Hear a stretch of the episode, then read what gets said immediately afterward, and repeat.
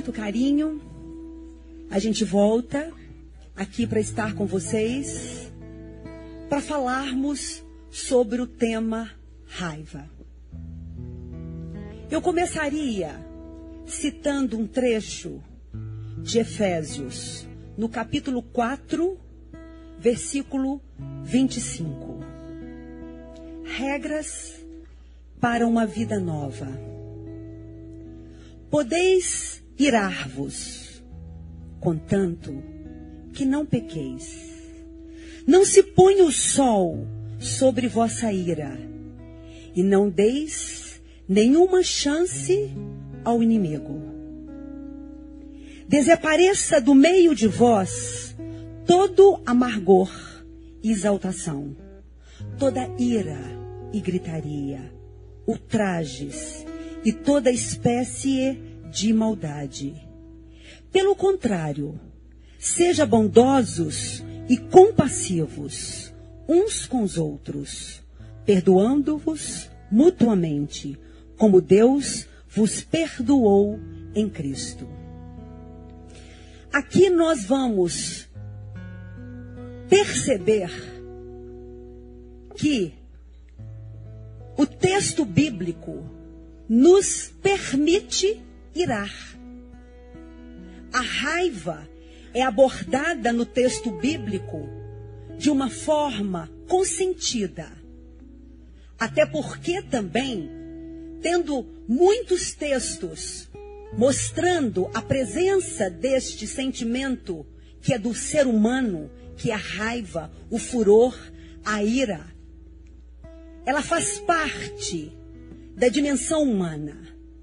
Não só nos concede poder entrar em estado de ira, embora não pequeis, como também nós vimos em muitos outros textos que mesmo Jesus, cheio de divindade, também vivencia muitos momentos em que ele entra em ira.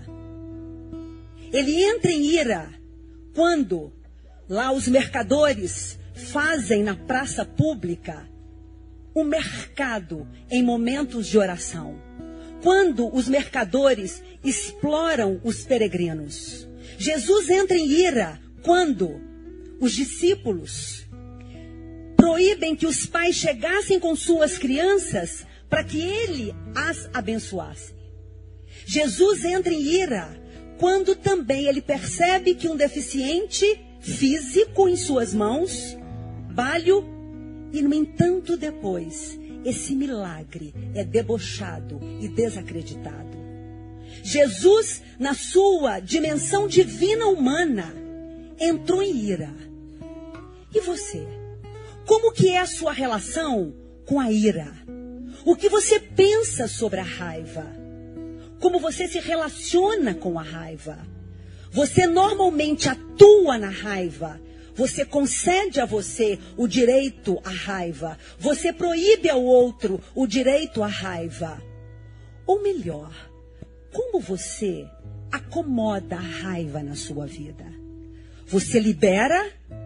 Você reprime? Você canaliza de uma forma destrutiva e ou construtiva?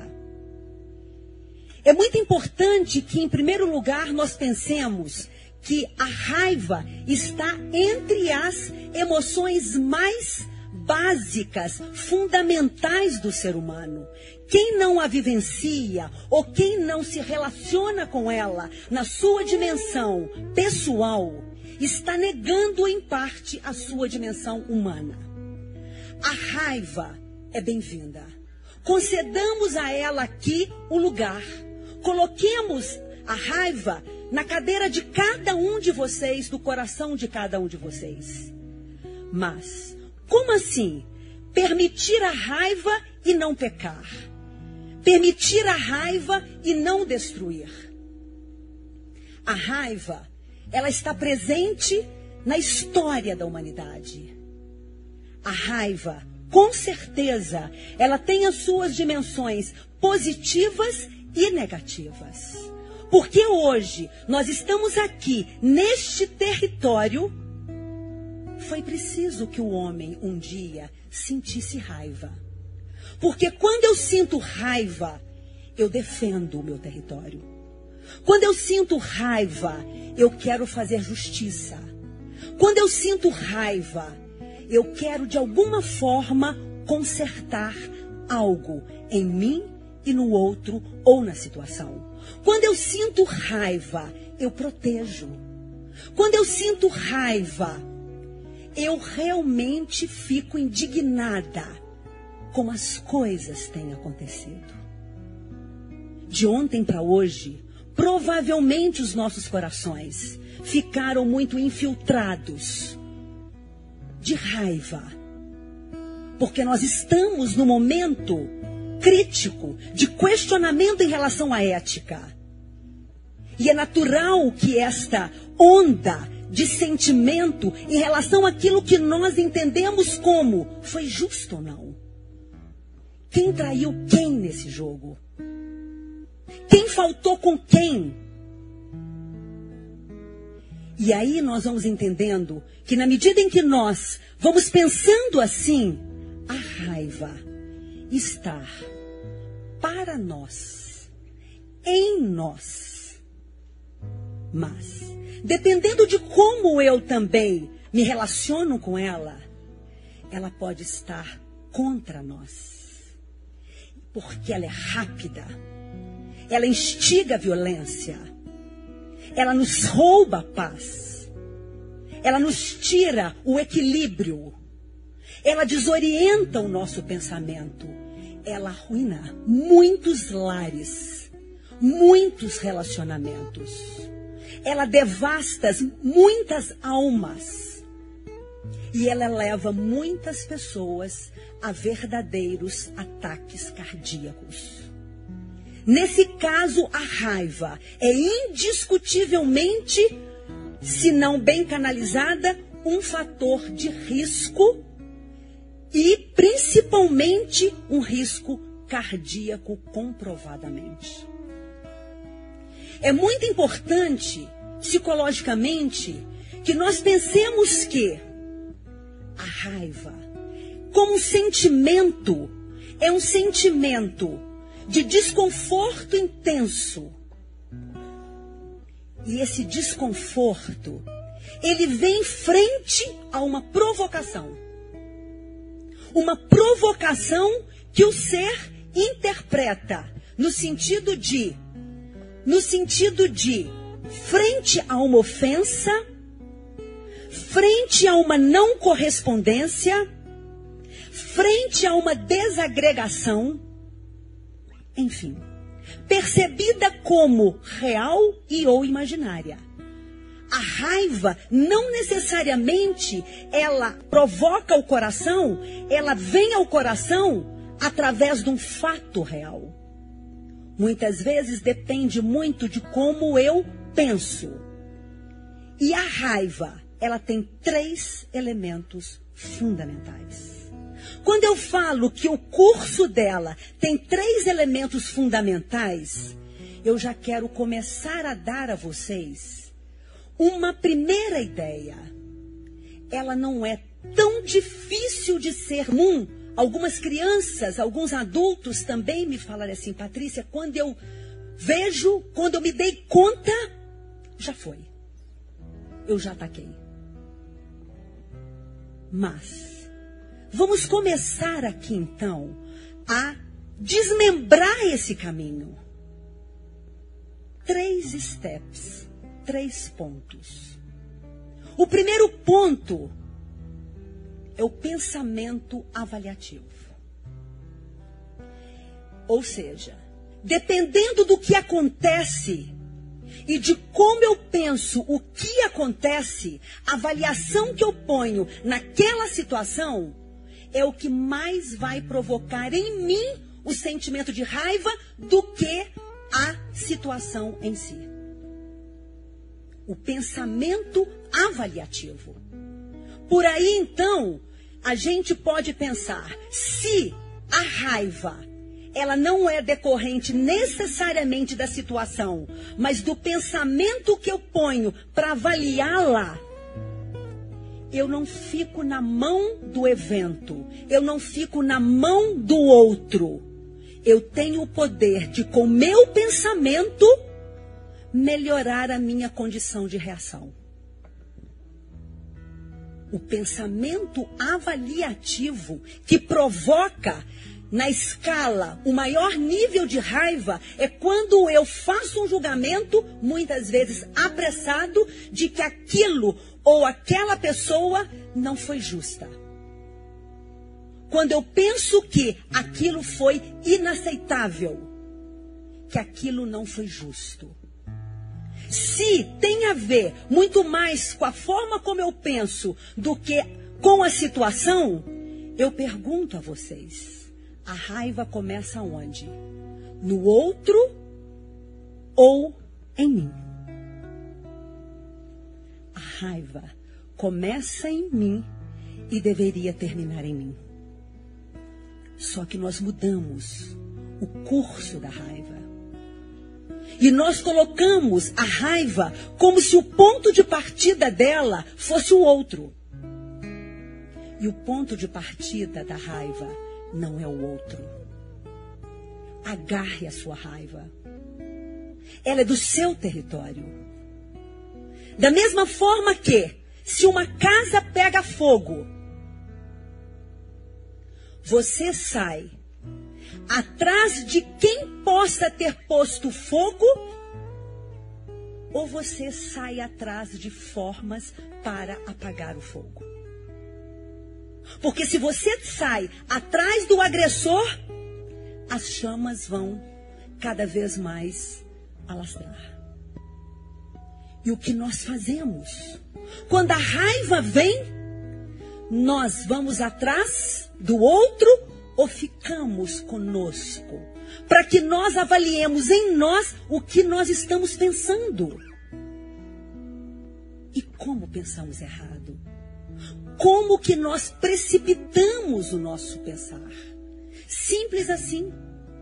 Um casal lavando os pratos numa cozinha. Ele tentando tirar os resíduos do prato para colocar na máquina de lavar e passava para ela. E ela olhava para o prato e dizia para ele: Eu vou precisar falar cem vezes que você tem que remover melhor a gordura, porque máquina de lavar não remove gordura. E ele responde: E eu vou ter que falar cem vezes para você que eu estou aqui tentando fazer o meu melhor? Você nunca me entende. Desisto então de pedir a sua ajuda. Estavam simplesmente ali tentando lavar pratos. E eu pergunto: a situação era a possibilidade de um não estar fazendo tão bem feito? Ou muito mais o julgamento que foi atribuído? Pensamento é o primeiro ponto. Cuidemos da nossa forma de pensar. Não nos precipitemos, porque se eu agarro o pensamento e não deixo ele ir no julgamento mais intenso, eu já começo a calibrar a minha raiva. Que no segundo ponto entra no terreno das reações corporais.